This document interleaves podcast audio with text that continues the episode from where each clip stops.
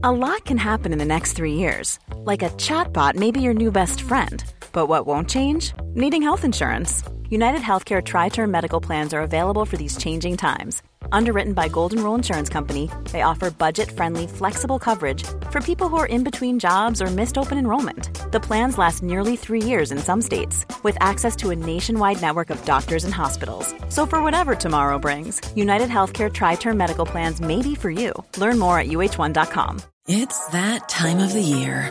Your vacation is coming up. You can already hear the beach waves, feel the warm breeze, relax, and think about work. You really, really want it all to work out while you're away. Monday.com gives you and the team that peace of mind. When all work is on one platform and everyone's in sync, things just flow. Wherever you are, tap the banner to go to Monday.com.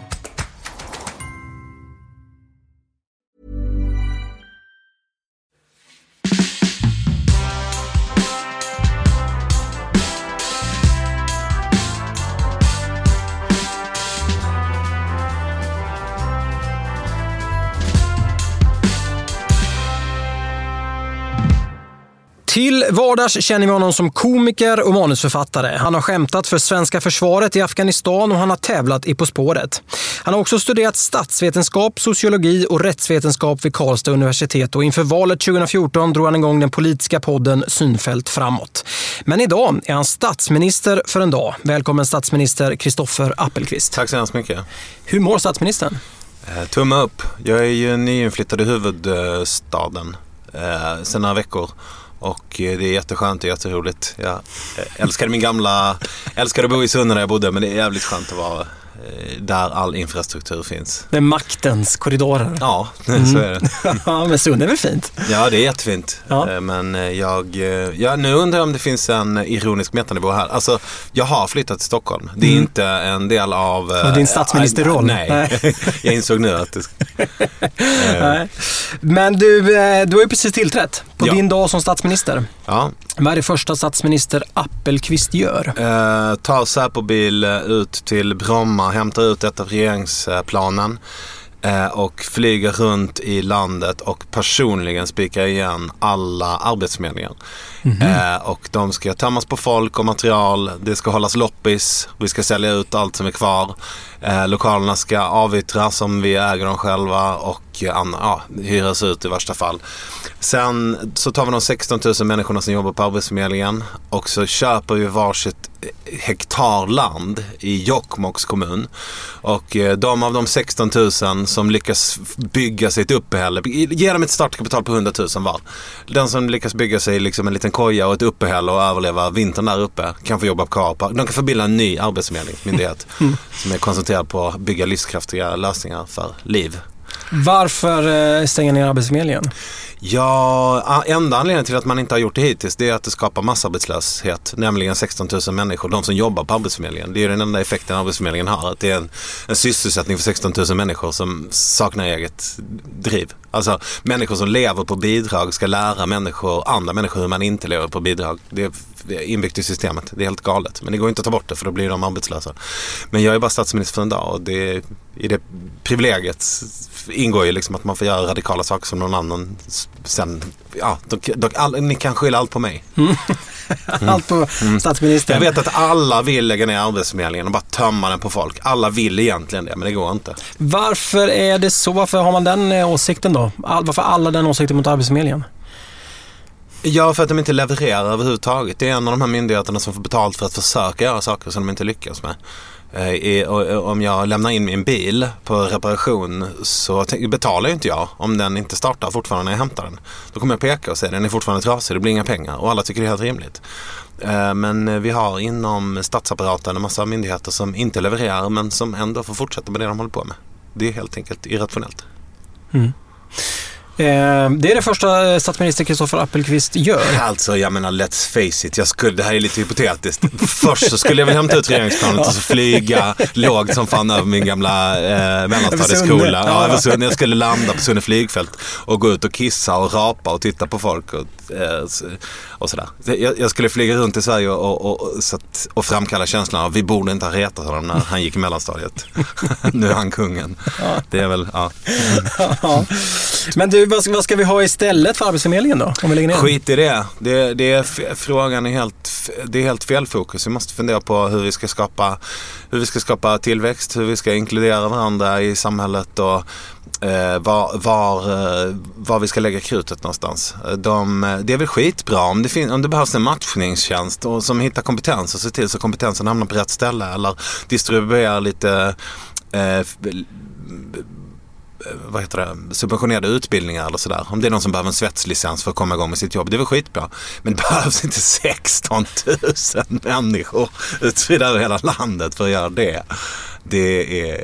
Det måste vi ta bort. Hur skapar vi tillväxt då? Hur skapar vi nya arbetstillfällen? Alltså först och främst, vi har ju tillväxt. Men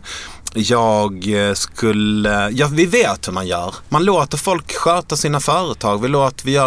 Vi frågar dem hur kan vi underlätta för er att företagen och sådär. Men den stora utmaningen i Sverige är ju kanske att vi inte är så mycket folk. Vi är otroligt glest befolkade. Vi har ett jättestort land. Så att bygga infrastruktur och sånt där, det finns väldigt lite underlag för att göra det. Så jag tänker ju att den stora potentialen för Sverige är ju att växa på något vettigt sätt, sikta mot att bli 30, 40, 50 miljoner människor. Det skulle ju vara kul. Öppna gränserna eller stimulera barnafödandet? Nej, både och. Ja. Både och, absolut. Ja, men att hitta någon sorts modern take på nybyggaranda. Istället för att sätta upp jättehöga krav och säga att vara svensk innebär att man måste vara rik från födseln och allting måste vara perfekt hela livet, och det har vi inte råd. Vi har inte råd att släppa in människor och hjälpa dem upp till den där standarden. Så måste man väl börja prata om det finns något annat alternativ liksom. Om det kan finnas någon sorts nybyggarmodell som funkar. Jag tror att landsbygden är liksom en knäckfråga. För de allra flesta människorna i Sverige bor inte i Stockholm. Och ändå så tror jättemånga att det heter statsminister med det och inte med T. Mm. För att man tror att det bara finns en enda stad och att det är den staden som allting handlar om. Och bor man inte där så har man inte med saken att göra. Vi har ju vi har ju Stockholm, Malmö och Göteborg.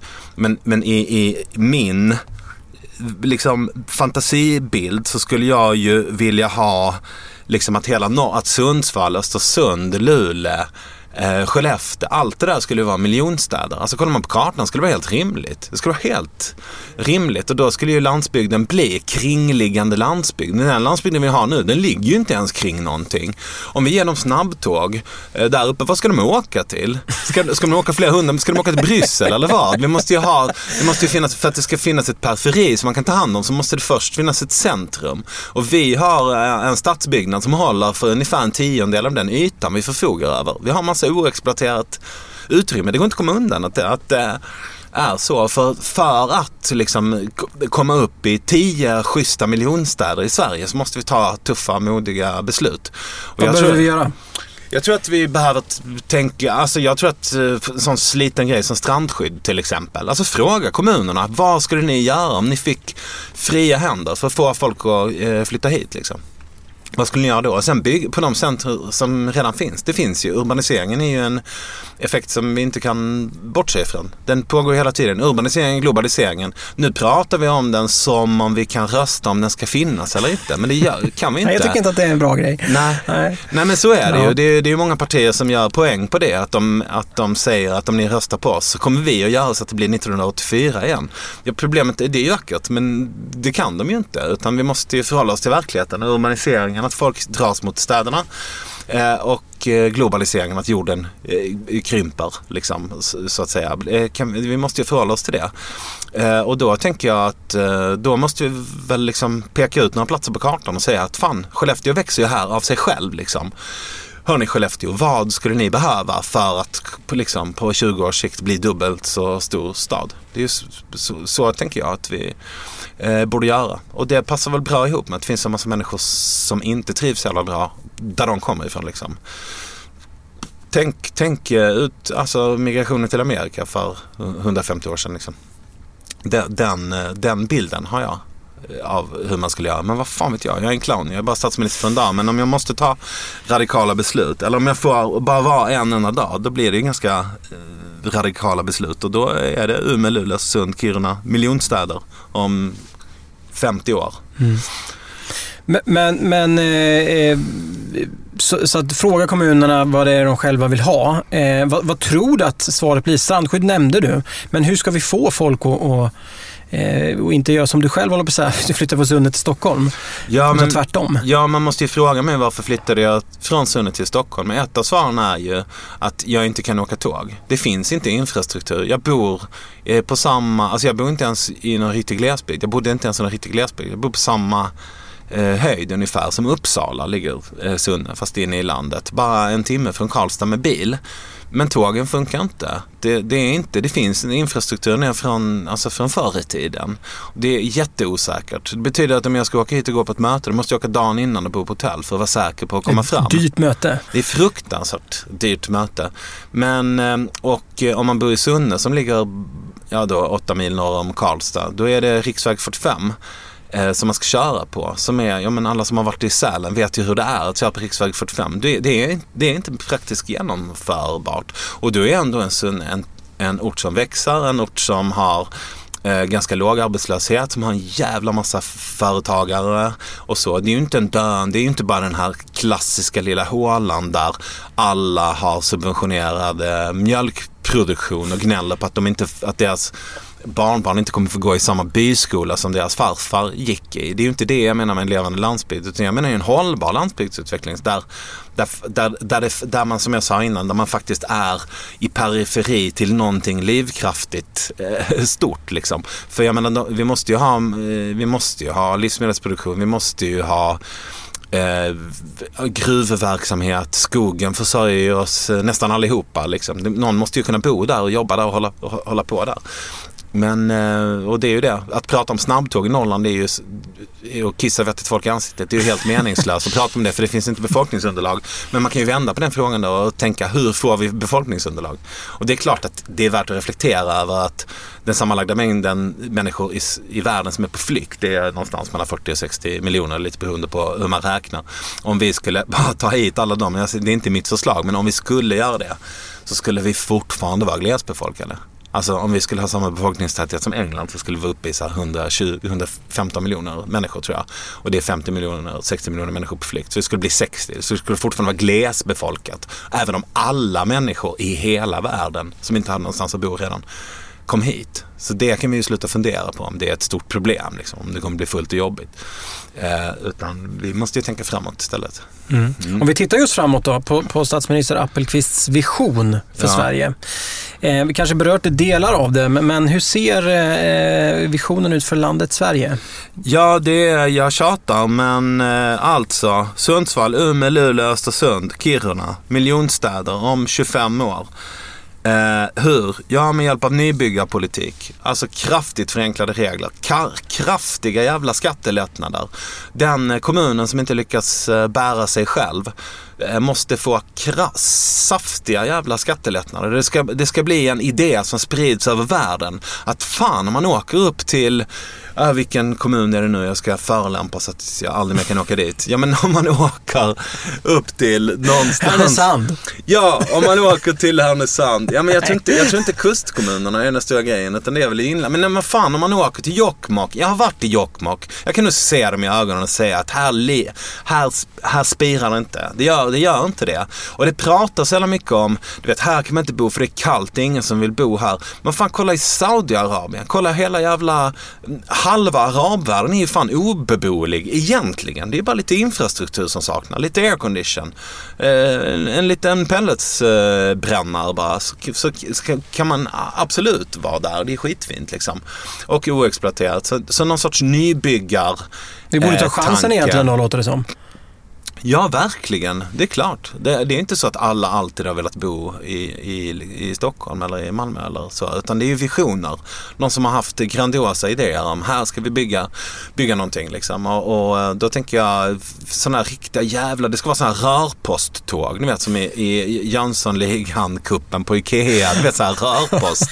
Så den nivån ska det vara. Jag ska sätta mig ett litet rör i Härnösand, det ska bara smälla till, ska jag vara i Kiruna. Och gå ut och festa och kröka och sen lägga mig i rörposten, vakna 7 minuter senare liksom i dunen och leta upp något. Ja. Men det här med visioner, det hör man ju sällan i politiken. Man hör ju sällan den där, vi ska bli mer, vi ska bli så här många eller vi ska hitåt. Ja, gör man det? Jag tycker man hör en del inte det, om det. Menar jag. Nej, ja, precis. Nej, men jag menar, är det verkligen så, menar jag?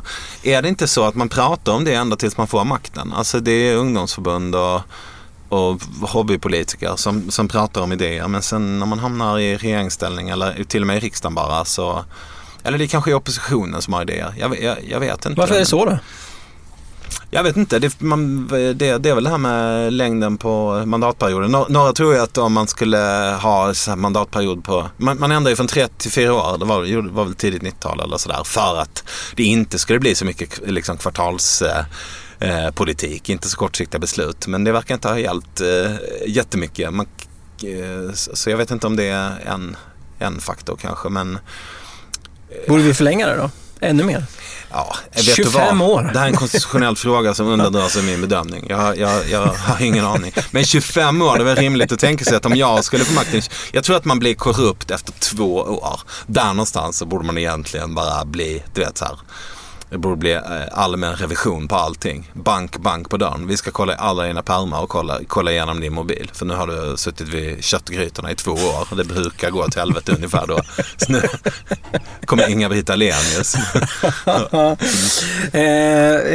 Men så för att ringa in den här visionen då. Så att om 25 år så är vi i alla fall en 6, 8, 9, kanske till och med 10 nya miljonstäder i Sverige. Ja. Det tänker vi arbeta stenhårt för. Mm. Och du säger vi, då kommer vi osökt in på regeringen Appelqvist. Ja. Hur ser den ut? Jag har ju Annie Lööf som finansminister. Mm. Finansminister? Ja, jag tror att det är viktigt att ha en finansminister med så här...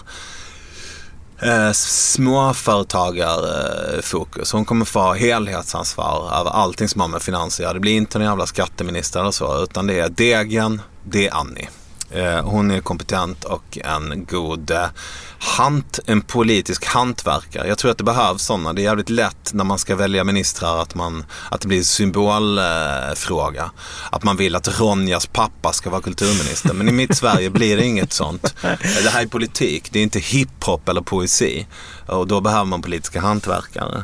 Isabella Lövin, miljöminister. Men då är det, hon ska inte vara liksom så här... alibi-minister för all godhet då. Hon ska inte vara också delfinminister och bistånd till Tanzania-minister eller sådär. Hon ska inte sitta kvar vid sitt gamla skrivbord i källaren under UD, utan hon ska ha ett eget departement. Hon ska ha en egen statssekreterare, hon ska ha egna säpobilar och kanske en egen liten armé, för hon ska ta itu med miljöfrågor på riktigt. Hon är sjukt kompetent, hon är en av de riktigt bra liksom tunga politikerna som vi har, tycker jag. Man borde låta henne göra sitt jobb fullt ut. Så henne snor jag från regeringen Löfven. Mm. Vad är det vi behöver göra på riktigt med miljön då? Daltar vi för mycket? Nej, jag tror att jag tror att Isabella kommer få svara på de frågorna själv när hon blir minister. Men hon säger saker om miljön som gör att jag tänker att hon verkar förstå sig på det. Och jag litar på hennes patos. Och jag tror ibland att ledarskap handlar väldigt mycket om att ta in människor som är bra på grejer och sen låta dem göra sitt jobb. Mitt mål som statsminister är att... komma med idéer och sen titta ödmjukt på mina medarbetare och fråga, går det här göra någonting av? Och så lita på att de sen är deras blåslampa liksom. Och peppar dem göra saker som de tror behöver göras på riktigt. Jag tror att försöka undanröja så mycket politisk ängslighet som möjligt är punkt 1. Men man måste ju ha någon som verkligen drivs av ett patos för det de håller på med. Och Isabella Lövin är är riktigt, riktigt engagerad i framförallt världshavens väl och ve, men det är ju typ all liksom miljöns själva fundament. Anders Ygeman tänker jag ska få vara utrikesminister. Gammal inrikesminister. Gammal inrikesminister. Ja. Jag vill göra någon till utrikesminister. Varför då? För att jag upplever att han är idédriven. Det som du hittar i min lista, det är människor som jag upplever drivs av... alltså jag vill inte, som sagt, inte ha Timbuktu i regeringen. Men jag skulle gärna vilja ha hans patos i regeringen. Alltså jag skulle gärna vilja ha tankar om rättvisa, stora tankar om solidaritet, stora tankar om framtiden, ett bättre samhälle och sådär. Men det måste ju också vara människor som rymmer kapaciteten att genomföra sina idéer. Och då tänker jag, det är därför jag kollar på politiker som redan finns. För jag tänker att de har ändå definitivt drivits av liksom stadsbyggnadsambitioner i hela sitt liv.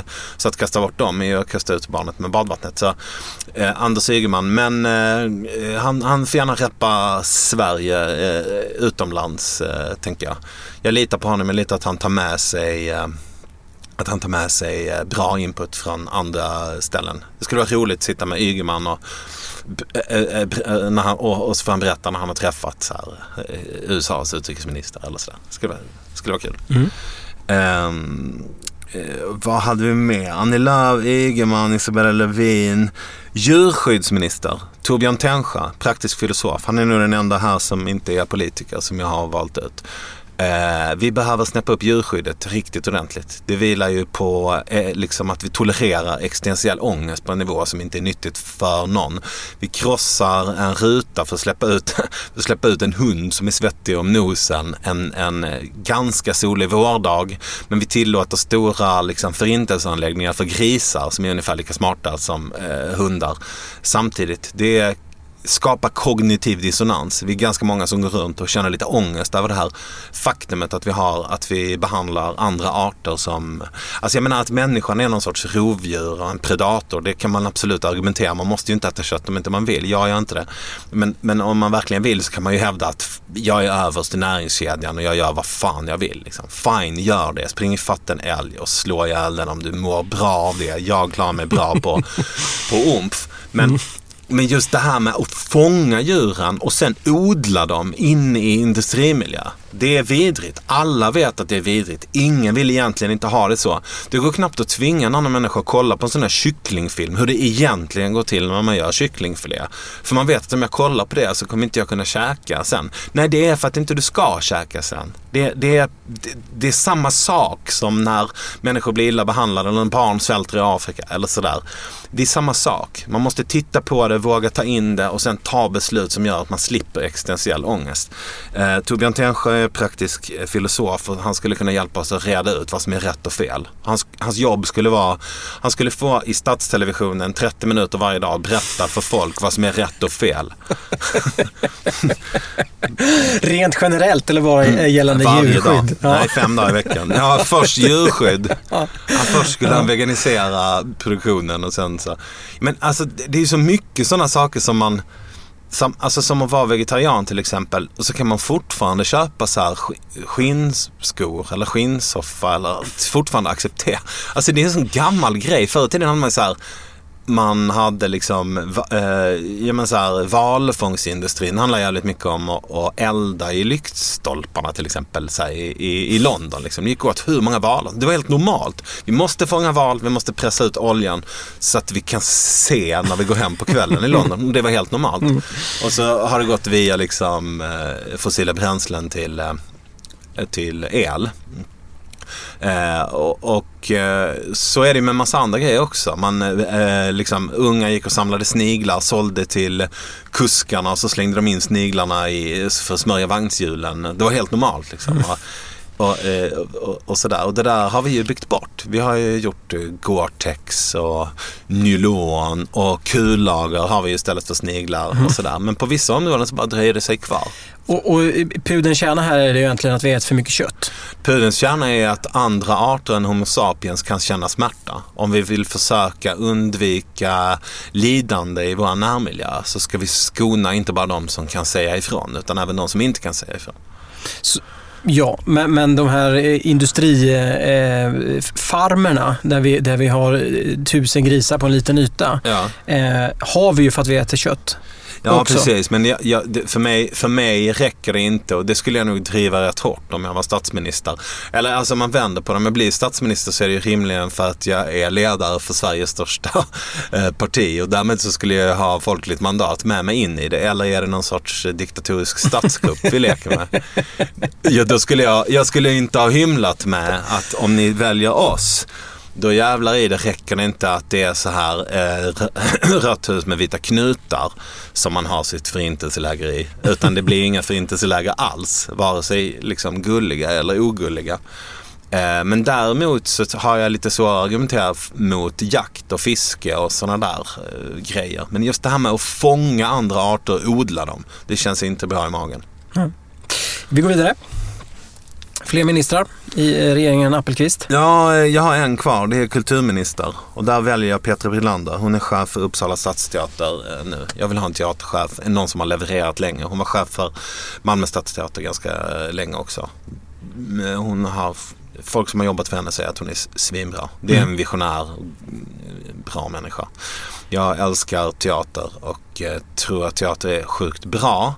För att det är en möjlighet att på, tillsammans jämte film och litteratur såklart, men teater är ett gött sätt att få chansen att sätta sig in i hur en annan människa har det. Empati är ju viktigast av allt i hela världen, och jag tycker att det är ett bra sätt att få sätta sig in i hur andra människor känner, liksom. Att få dramatiserat för sig en alternativ verklighet. Det skapar...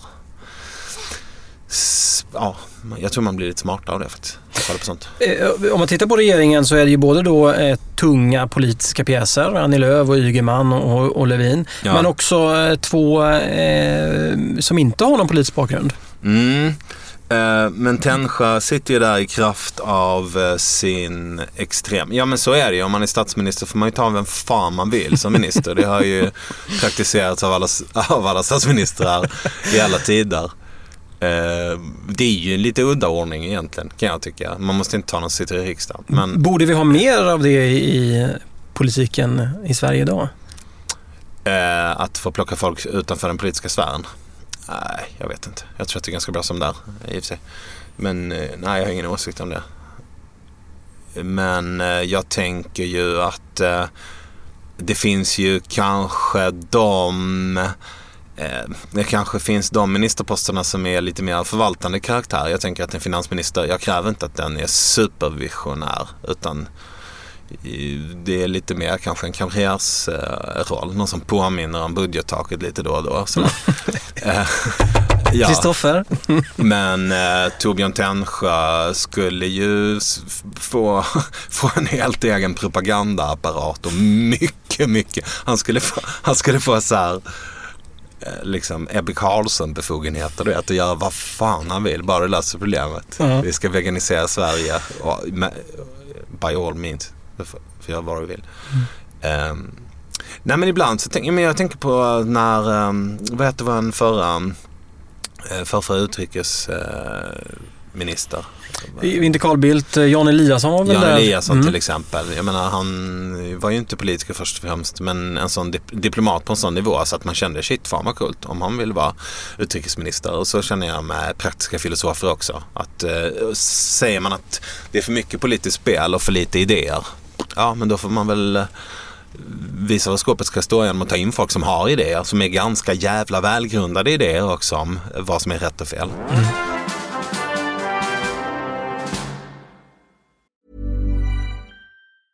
Many of us have those stubborn pounds that seem impossible to lose, no matter how good we eat or how hard we work out. My solution is PlushCare.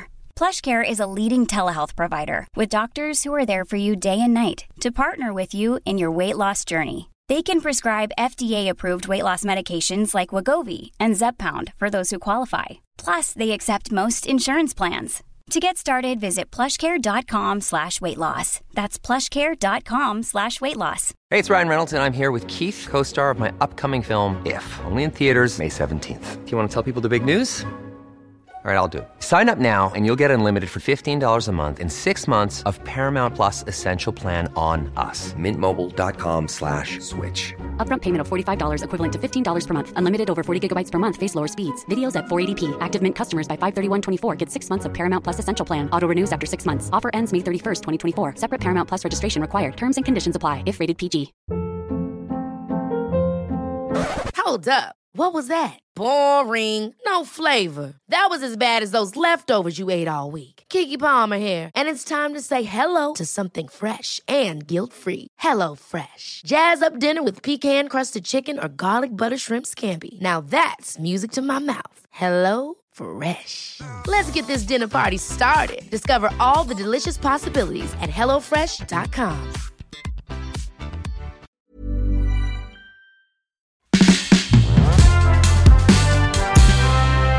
Vi fokuserar lite grann på statsminister Appelqvist här nu. Och vi leker med tanken att vi öronmärker 100 miljarder kronor från statsbudgeten till statsminister Appelqvist. Hur fördelar vi de här pengarna? Jag skulle dubbla ersättningen, eller möjligen tredubbla, till alla människor som är förståndshandikappade. För att man kan, alltså den här diskussionen om vad är liksom samhällets ansvar och vad är individens ansvar, den är jätteintressant och vi kommer aldrig komma fram i den. Men en sak kan vi säga, och det är att man kan fan inte hjälpa att man är förståndshandikappad. Man kan inte hjälpa det. Och är det någonstans det borde vara no-brainer att bidraget ska vara fett i ett av världens rikaste länder, så är det väl för fan när man har helt bevisat, helt oemotsagt mycket begränsad kapacitet att bygga upp sitt eget pensionssparande, bygga upp sin egen buffert. Allt snack om att ha si och så många månadslöner på banken. Det är helt omöjligt för vissa människor. Och de människorna är inte heller så jävla många så att det skulle bli ett samhällsekonomiskt problem. Bara rakt av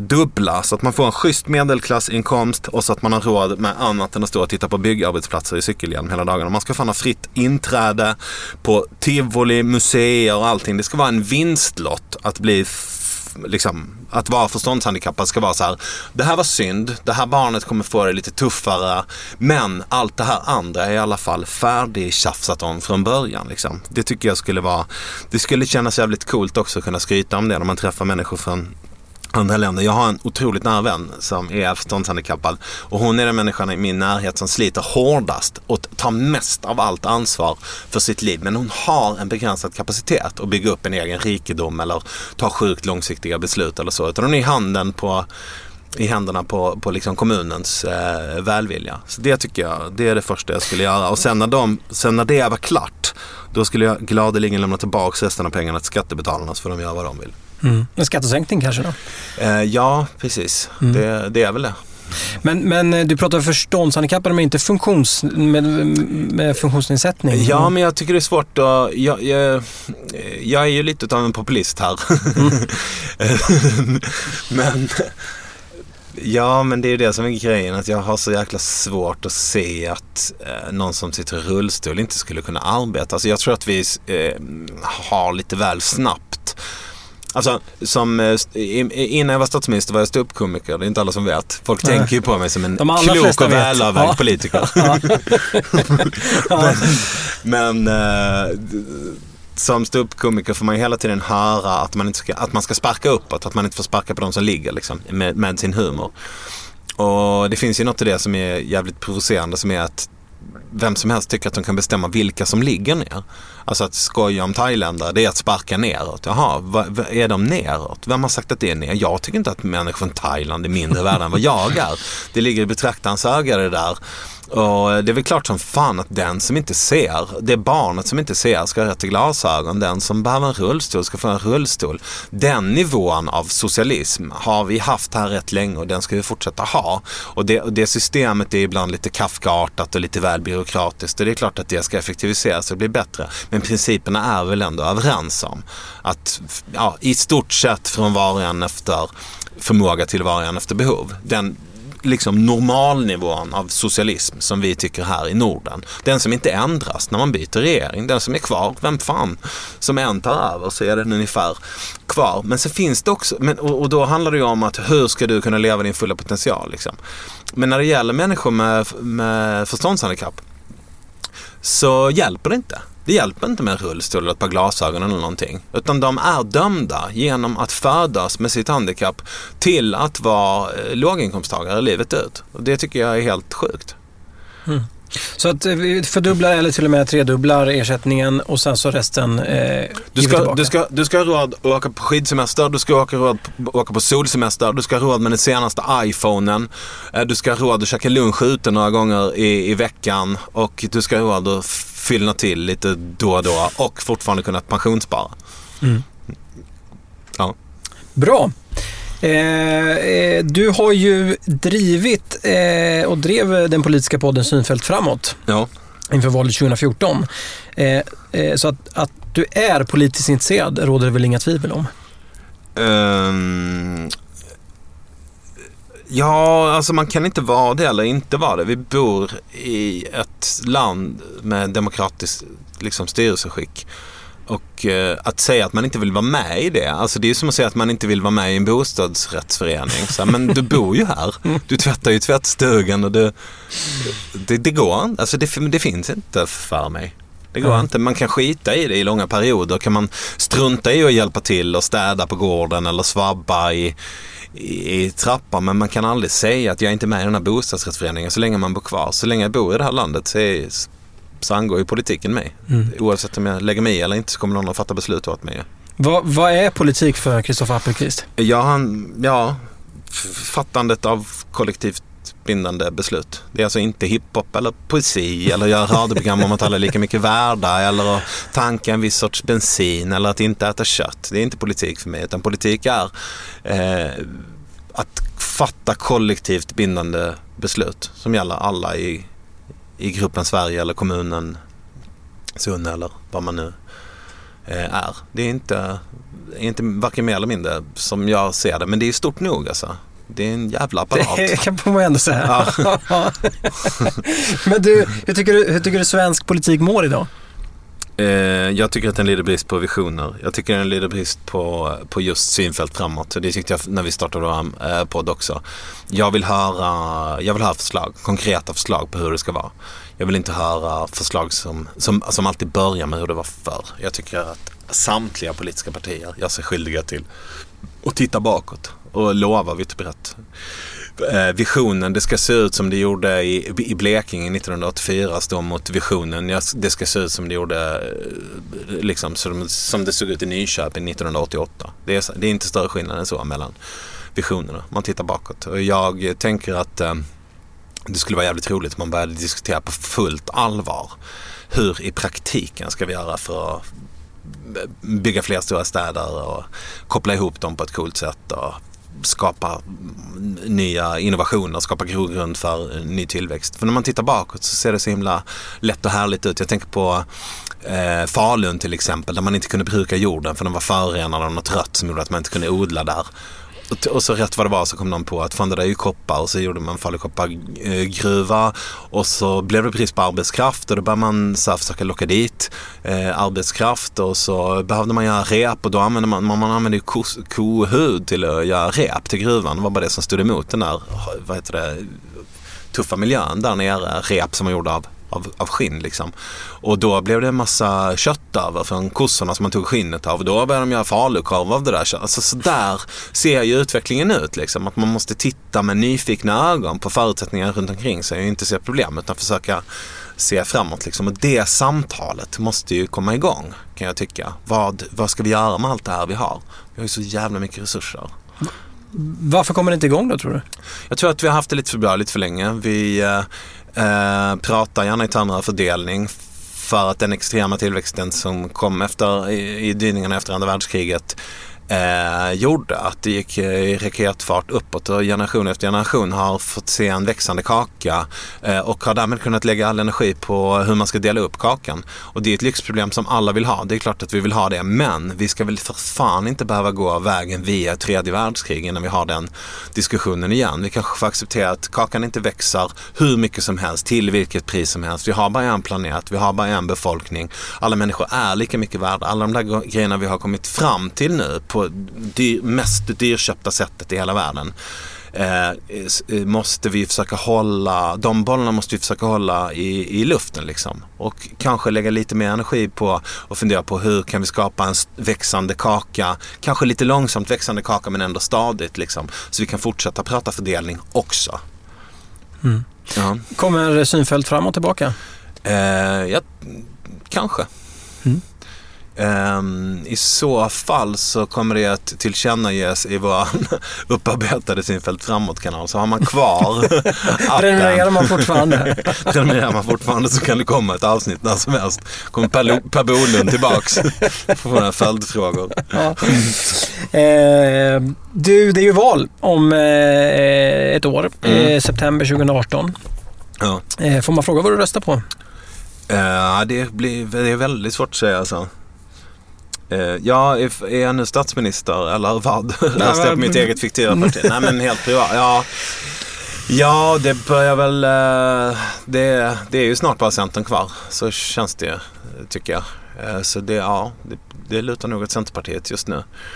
Men jag tänker det är ju nästan ett helt år kvar, så jag kommer ju rösta på människor alltså, snarare än partier, och så har det ju varit länge. Jag försöker sätta mig in i så många människor som möjligt. Så den som verkar vara mest trogen sina idéer, och då idéer som jag kan ställa upp på, vill jag lägga min röst på. Ja. För du kommer rösta? Ja, såklart. Mm. Måste man ju. Varför måste man det? Ja, för att det är ju på den grund vårt system vilar. När jag röstar så är det ju för att säkerställa att mina preferenser vägs in när man fattar de här kollektivt bindande besluten som ju är liksom politikens hela jävla verksamhet. Vi i Sunne kommun skickar några representanter att hålla ting i Stockholm, och innan de går så repeterar vi med dem. Se till att de breddar 45an så vi inte behöver dö där. Se till att vi får tåg som går en gång i timmen till Karlstad. Se till att de inte skickar hit mer jävla subventioner till mjölkbönderna så att deras verksamhet kan få dö i lugn och ro. Så vi kan bygga något annat i ruinerna av deras gamla bondgårdar, någonting som är framåtsyftande.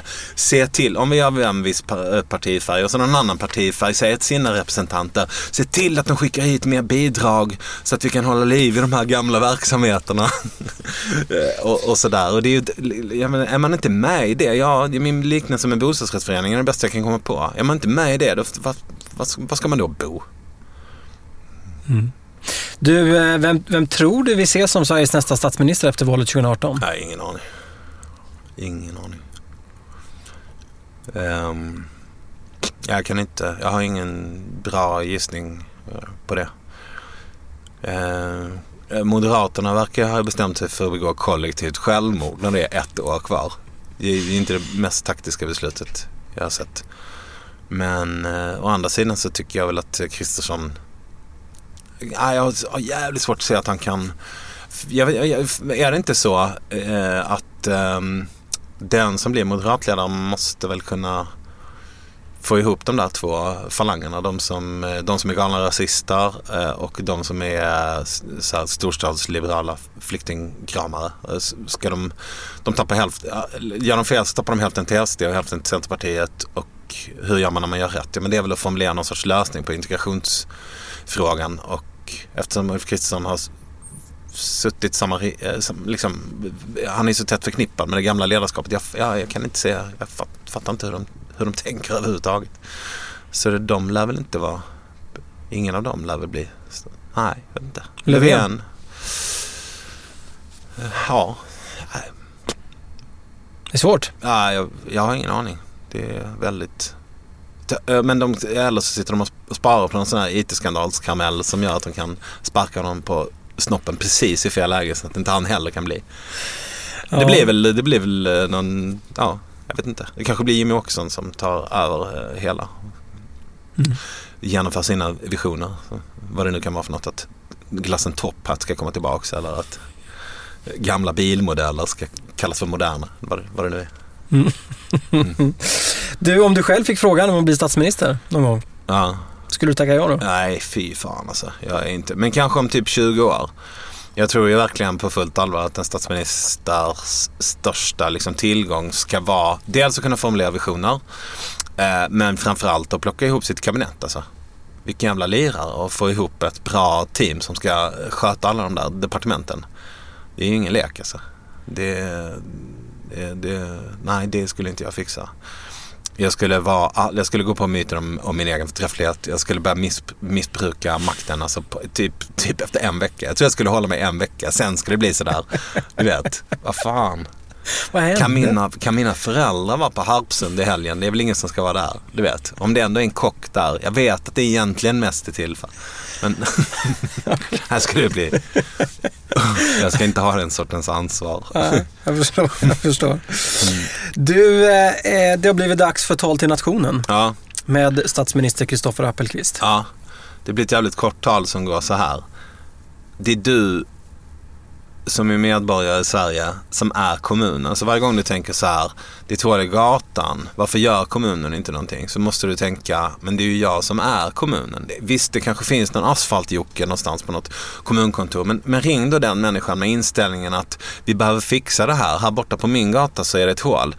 Är det människor som är utanför? Bor det någon som är funktionsvarierad i ditt hus som inte får den hjälpen den människan behöver? Tänk inte så här då, vad gör kommunen åt det där? Eller jag måste ringa till kommunen. För det är du själv som är kommunen.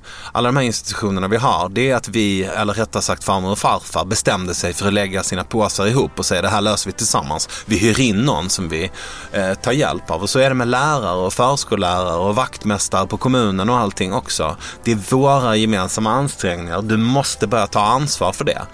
Vi kan inte vara den generationen som glömmer bort att allt det här är vårat, att alla gemensamma institutioner är våra. Det är du själv som är kommunen. Är det ointegrerade människor som går runt och skriker på gatan, så är det för att du inte har integrerat dem. Måste du gå ut och presentera dig och berätta hur du vill ha det, och gör det idag.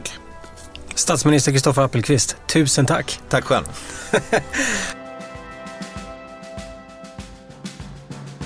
Tack för att du har lyssnat. Jag som intervjuat veckans statsminister heter Anders Nyberg. Följ oss gärna på Instagram. Statsminister för en dag heter vi där. Tack återigen. Vi hörs. Hey, it's Paige DeSorbo from Giggly Squad. High quality fashion without the price tag. Say hello to Quince.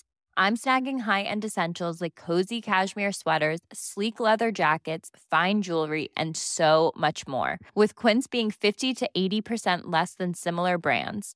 And they partner with factories that prioritize safe, ethical, and responsible manufacturing. I love that. Luxury quality within reach. Go to quince.com/style to get free shipping and 365-day returns on your next order. Quince.com/style. Ever catch yourself eating the same flavorless dinner 3 days in a row? Dreaming of something better? Well, HelloFresh is your guilt-free dream come true, baby. It's me, Keke Palmer. Let's wake up those taste buds with hot, juicy pecan-crusted chicken or garlic butter shrimp scampi. HelloFresh. Stop dreaming of all the delicious possibilities and dig in at HelloFresh.com. Let's get this dinner party started.